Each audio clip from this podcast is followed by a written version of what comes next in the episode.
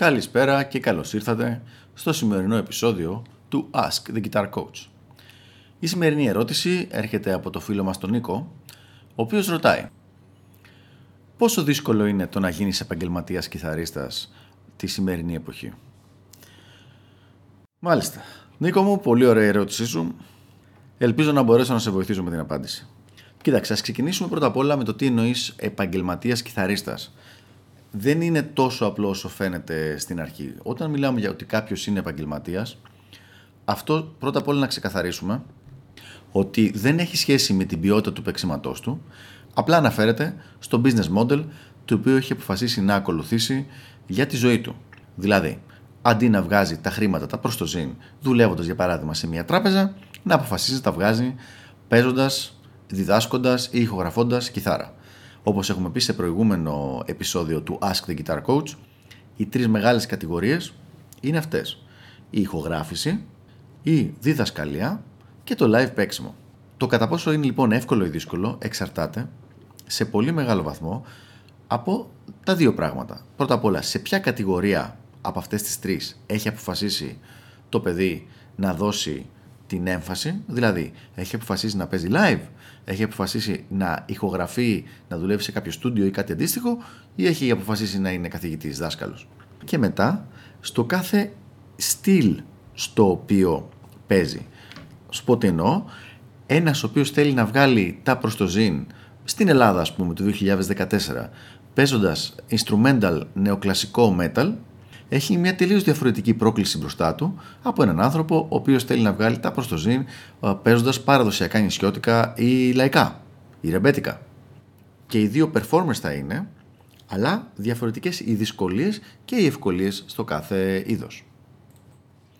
Οπότε λοιπόν μια ξεκάθαρη απάντηση του κατά πόσο είναι πόσο εύκολο ή δύσκολο είναι δεν μπορεί να υπάρξει, αλλά επειδή δεν θέλω να αφήσω την ερώτηση αναπάντητη, θα σου δώσω μερικές από τις ε, οδηγίες ή τις συμβουλές, όπως θες πες το, που δίνω συνήθως στους μαθητές μου. Νούμερο 1 λοιπόν. Αν αποφασίσεις να πας προς την καριέρα της διδασκαλίας, είναι πολύ σημαντικό να έχεις κάποιο ή κάποια χαρτιά. Εγώ προσωπικά, επειδή είχα αποφασίσει από μικρός ότι θέλω να ασχοληθώ με αυτόν τον τομέα, έχω περάσει από 6 διαφορετικά πανεπιστήμια. Από τα τέσσερα αποφύτησα κανονικά, πήρα τα πτυχία μου, τα μεταπτυχιακά μου και συνέχισα. Από τα άλλα δύο αποφάσισα ότι τελικά δεν κάνουν συγκεκριμένες σπουδές για μένα και το άφησα κάποια στιγμή.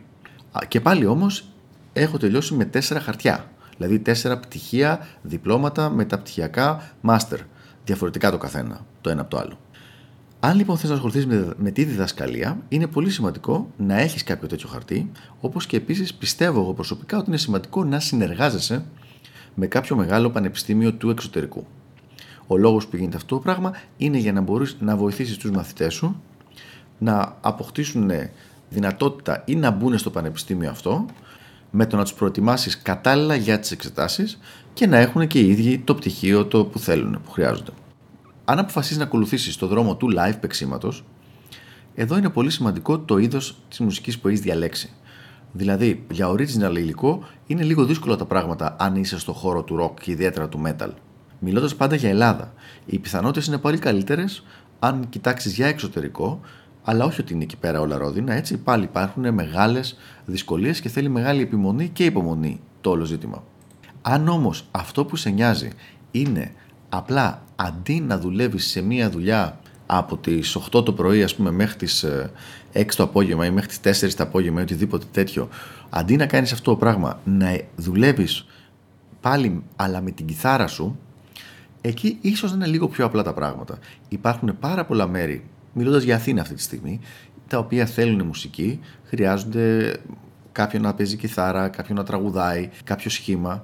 Από ρεμπετάδικο που θα θέλανε ένα τρίο, μέχρι πολλά διαφορετικά settings τέτοια. Αυτό κάνει το να μπορέσεις να δουλέψεις επαγγελματικά, δηλαδή για μία αμοιβή ως κιθαρίστας, το κάνει πολύ πιο εφικτό. Αυτό που είναι δύσκολο, και εδώ θέλω λίγο την προσοχή των ακροατών, είναι το να μπορέσει κάποιος και να δουλεύει επαγγελματικά ως κιθαρίστας και αυτά τα οποία κάνει να είναι αυτή ακριβώς η μουσική που του αρέσει και τον εκφράζει. Δηλαδή, ουσιαστικά, να ζητάμε να κάνουμε και τη διασκέδασή μας και τη δουλειά μας ακριβώς με τον ίδιο τρόπο. Αυτό είναι λίγο δύσκολο να βρεθεί, γιατί αγαπητέ μου φίλε, το ότι εσένα αρέσει το progressive doom Είναι πολύ ωραίο πράγμα και πολύ σεβαστό και δικαίωμά σου είναι. Από εκεί και πέρα όμως, πώς θα βρεις άλλους 50, 100, 200, 5.000 οι οποίοι χρειάζεται να υπάρχουν, ώστε να υπάρχει ένα αρκετό κενό που να παρακολουθεί τέτοιες συναυλίες, ώστε να μπορέσεις να δίνεις εσύ σε μόνιμη βάση συναυλίες μέσα στη χώρα σου ή μέσα στην πόλη σου και να μπορέσεις να συντηρηθείς από αυτό. Αν θες να συντηρηθείς από τη μουσική παίζοντας live, θα πρέπει να δεις ποια μουσική τρέχει, υπάρχει. Στην Ελλάδα, να το πούμε πολύ απλά, είναι συνήθως σκυλάδικα, ρεμπέτικα και μερικές φορές τα pop. Και σε αυτή τη μουσική πας και παίζεις.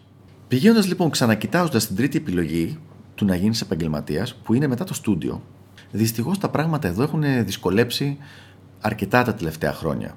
Παλιά δηλαδή υπήρχαν πολύ περισσότερες δυνατότητες για ένα κιθαρίστα να πάει σε κάποιο στούντιο και να γίνει ο μόνιμος συνεργάτης του στούντιο αυτού. Τώρα αυτό το πράγμα έχει μειωθεί πάρα πολύ.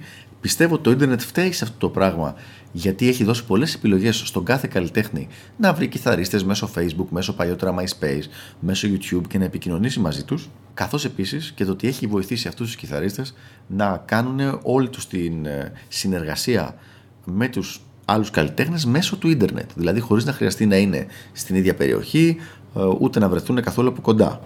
Τις γνωστές MP3 bands δηλαδή.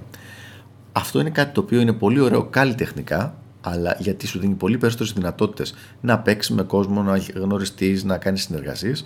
Αλλά δυστυχώς, αν ζεις σε μία πόλη και περίμενες πώς και πώς να γίνεις αρκετά καλός ώστε να έχεις όλες τις συνεργασίες ενός καλού κιθαρίστα μέσα σε αυτή την πόλη, ε, εδώ έχουν δυσκολέψει τώρα πια τα πράγματα λίγο. Ανακεφαλώνοντα λοιπόν, θα έλεγα το εξής. Δεν πιστεύω ότι είναι πιο εύκολο ή πιο δύσκολο από ό,τι ήταν πριν από μερικά χρόνια το να είσαι επαγγελματίας κιθαρίστας αυτή τη στιγμή στην Ελλάδα. Απλά θα πρέπει να προσέξεις αρκετά το τι σημαίνει επαγγελματίας και να ξεκαθαρίσουμε ότι αυτό έχει σχέση όχι με το επίπεδο του παίξηματός σου, το επαναλαμβάνω όπως το είπα και πριν, αλλά με το ότι χρειάζεται να βρεις κάποιους ανθρώπους για τους οποίους να παράγεις μια υπηρεσία την οποία είναι βετηθημένοι να πληρώσουν. Δηλαδή, ένα παράδειγμα το οποίο λέω αρκετά συχνά στου μαθητέ μου είναι ότι ένας άνθρωπος ο οποίος παίζει ε, σε μια μπάντα που παίζουν νησιώτικα μπορεί όλο το βράδυ να παίζει δύο συγχορδίες. Αυτό λοιπόν τον κάνει επαγγελματία, μπορεί να πάρει 100-150 ευρώ, μερικές φορές και παραπάνω σε ένα βράδυ. Τον κάνει επαγγελματία, το παίξιμό του όμως δεν θεωρείται αξιοζήλευτο επειδή παίζει αυτές τι δύο συγχορδίες. Από την άλλη, μπορεί να έχεις ένα κιθαρίστα που να είναι σχεδόν όσο καλός είναι ο Ινβιο Μάλμστιν ή και άλλοι πολύ καλοί κιθαριστές και απλά να μην υπάρχει το κοινό ή οι χώροι που να μπορούν να υποστηρίξουν το live παίξιμό του. Ένα πράγμα λοιπόν που προτείνω εγώ σε πάρα πολλούς από τους μαθητές μου είναι να δούνε την κιθάρα ή μη επαγγελματικά. Δηλαδή, να έχουν μία ακόμα δουλειά, όποια είναι αυτή που μπορεί να έχουν σπουδάσει κάτι, κάποια οικογενειακή επιχείρηση, οτιδήποτε αντίστοιχο, και παράλληλα να έχουν και την κιθάρα σαν δεύτερο έργο. Δηλαδή να παίζουν κάποια live το μήνα, άμα δεν έχουν ασχοληθεί με το θέμα να κάνουν κάποιες ηχογραφήσεις, αλλά να μην είναι η βασική βασική τους δουλειά. Αυτό αφαιρεί την πίεση το ότι πρέπει οπωσδήποτε να γίνει ένας μήνυμο αριθμός live ας πούμε τον μήνα για να μπορέσει να βγει το γνωστό μεροκάματο και κάνει τα πράγματα λίγο πιο εύκολα. Ελπίζω να βοήθησα λοιπόν με την απάντηση αυτή. Είμαι ο Γιάννης Θαναστασάκης στο Ask the Guitar Coach και τα λέμε την επόμενη φορά. Γεια χαρά!